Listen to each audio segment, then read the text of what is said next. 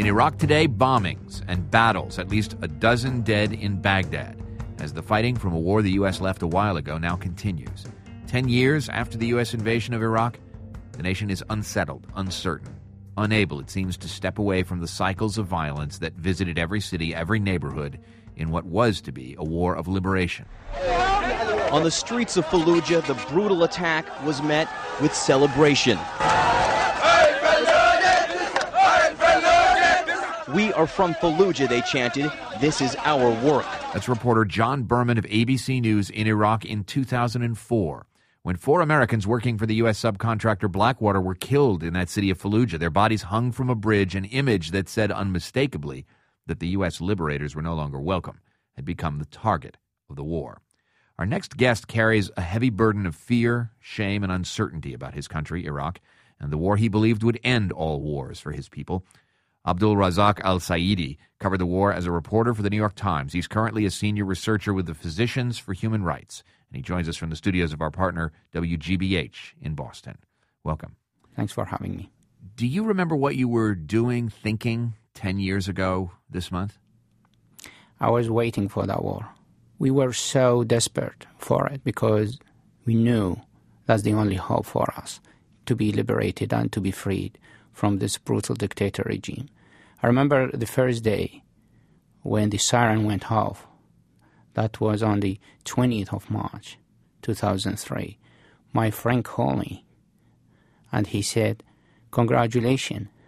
And we knew no one could do the job, no one could remove Saddam Hussein from his palace, only the US Army and their allies. We thought that, you know, this is the new future, this is the new era, this is the end of oppression, of dictatorship, of abuse, but unfortunately, the price was too much because we gained our freedom, but we lost our country. Let's uh, speak of that loss, really, from the transformation that you witnessed from that hopeful March day in 2003 to barely a year later um, in Fallujah, where, as a journalist, as someone who was going to be a part of telling the story of the liberation of your country, you find yourself in a very, very different, much less hopeful place. Yes. In fact, things getting worse and deteriorated, and we, we thought we were losing our dream. I, I lived most of my life in a war zone since the Iraq-Iranian war started in 1980, which is I was only 11, and then the the first Gulf War in the 90s, and then the American invasion in 2003. Then we thought this is the end. This is the end. But unfortunately, it was the start of different oppression, the start of different, you know, brutal, brutal area. What I saw in Fallujah in 2004, which is that I never seen in my life. And when I come back, I said, what's the point? I don't feel safe. And you don't know it's your enemy. It's people fighting each other. People were killed based on their names. That's it. Let's talk about um, that day at the end of March uh, when you really entered into Fallujah as a journalist to cover a story which said so much about all of this violence and the extent to which people had been brought down to a, a level of savagery. Yeah.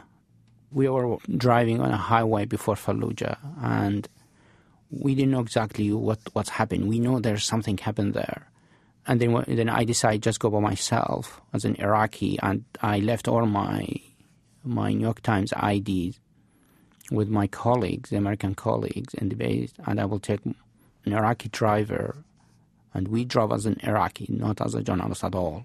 And then what I saw, it was so. You know, I, I, I think I saw half of the scene. You know, when, when I arrived, I saw two burned vehicles, and I saw bone and flesh was dangling from uh, electricity wire, and I asked what happened. And I've been told, oh, four Americans were killed and they were burned. And then I saw, oh, you know, where their body? He said, oh, their bodies were dragged to the bridge. So I said, where is the bridge? He said, oh, just, you know, five minutes walk, ten minutes walk. Then I walked with a hundred of mobs, mostly children and teenager and they were so you know they were so excited when we, when I arrived to the bridge. I saw two two bodies hanging on the bridge and two on the ground, and their kids were there and kind of you know celebrating and you know and the smell that not just you know broke my heart, but that's make me so scared because I just imagine myself I could be the fifth one. I will be the fifth one. If the any one of these, you know, know I work for New York Times, just the mention name New York Times, full stop. You work for American. It doesn't matter, you know, army, uh, government, NGOs, or media. You know, then uh, they consider you you are a traitor or a spy or whatever. In, in the midst of that fear, you're also seeing around you, and you mentioned a moment ago, children playing amidst the bodies and uh, this brutality. What what did you see? That was uh, that was the most I think brutal scene I've, ever seen in my life so far. A child, I think he's ten or eleven years old. He was kicking one of the body, and, and what it was is there's smoke coming from the flak jacket, and he was shouting "Pacha, Pacha." What's that mean?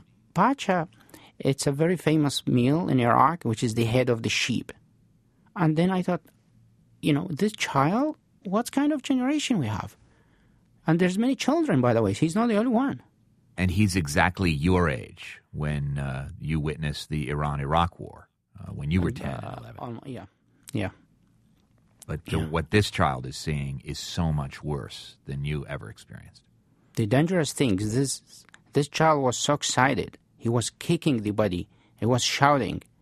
I mean, I was, a, I think I was a normal child. You know, I was scared of the war. I mean, I was hiding with my mom. I was, but not doing this. It's unbelievable.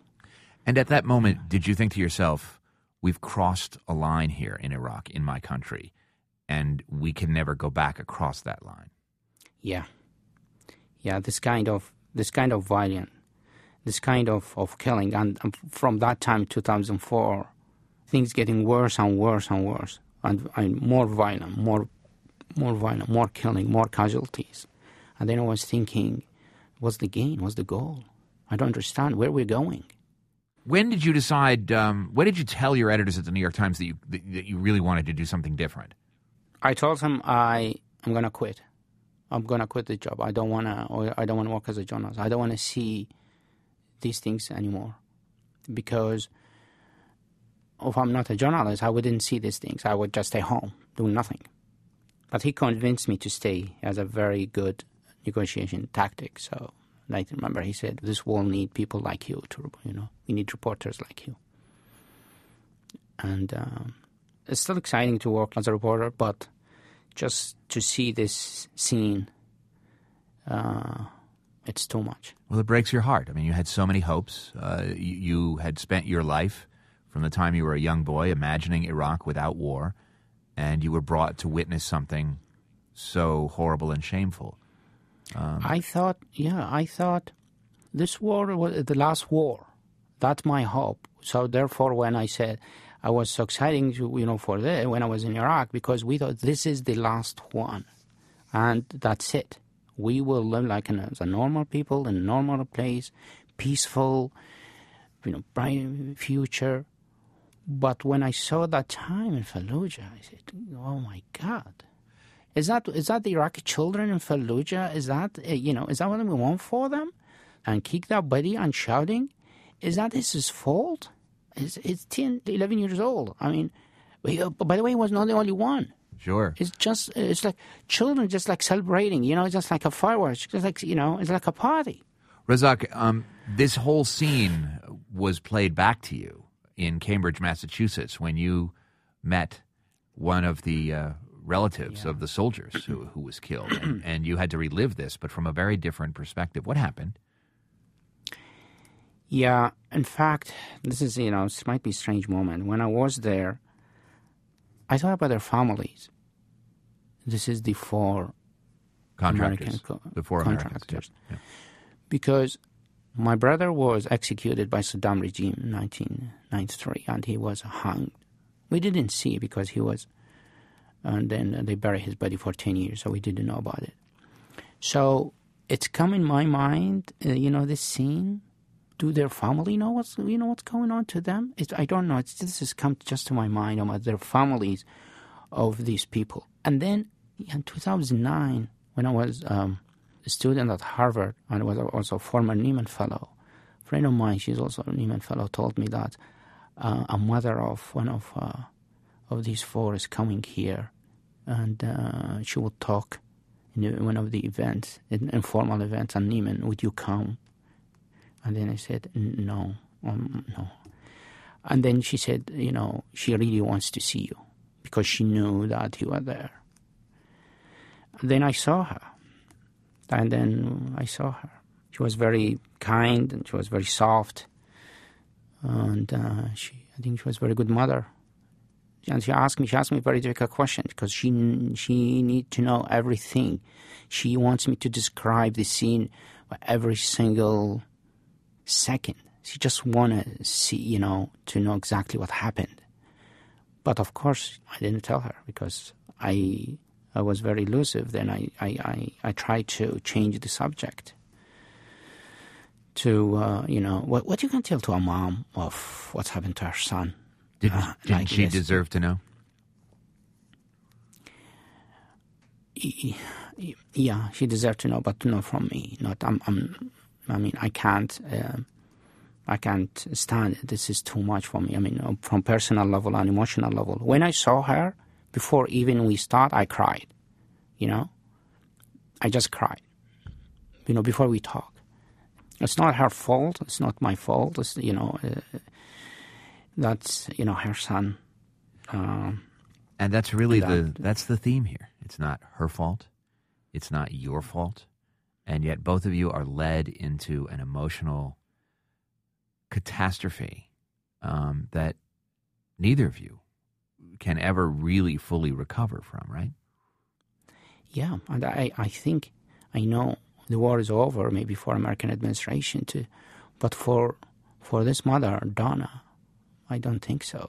And for other people, and for you, I think yeah, yeah, yeah, the same. So it's not over because this is the trauma, you know will for um, if not forever, it's for uh, for a long time. You know, it lives on on daily in in the pain of of loss.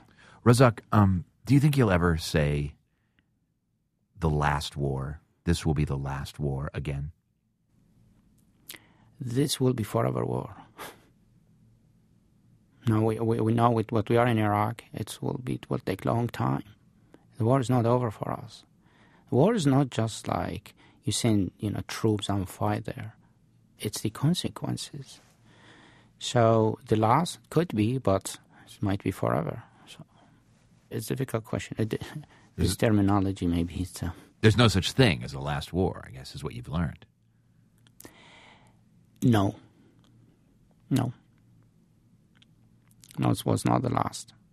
Look at my, you know, look at my country now. I mean, I hope I hope you know we have a you know good future, but you know the violence is still there, the killing is still there, the the terrorists is still there, and the sectarian conflicts, the the conflicts between factions, you know, still there. I think that will take a long time. That will last for a long time, unfortunately.